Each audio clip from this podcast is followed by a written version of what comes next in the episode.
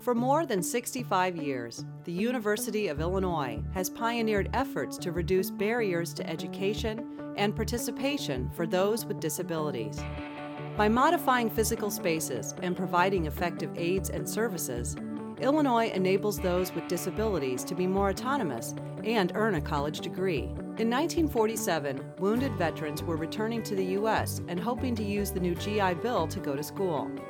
Many had lost limbs or been paralyzed. Illinois began to break down obstacles that held them back. For example, installing curb cuts and ramps. As the world's oldest disability support program in higher education, Illinois developed the first architectural accessibility standards, which became national standards, the first wheelchair accessible fixed route bus system, the first accessible university residence halls, and the first adapted collegiate sports and recreation program. In 1981, Beckwith Hall opened to house students who require personal assistance services.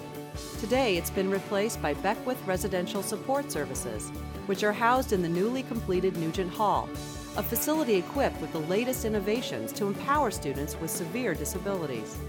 The residence hall includes extra wide hallways, which allow wheelchairs to pass comfortably, proximity readers that open doors when activated by a nearby student ID, vertical push bars for doors, and in elevators where floors can be selected, doors held open, and emergency calls placed.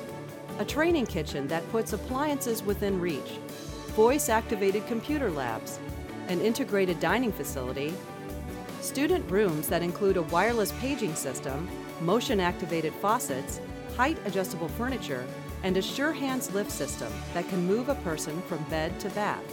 Our latest innovation is a remote calling device for elevators. Nine buildings across campus have this technology built in so far. Next at Illinois, a new Center for Wounded Veterans is being planned that will incorporate all that's been learned and developed over decades of providing opportunities to people with disabilities.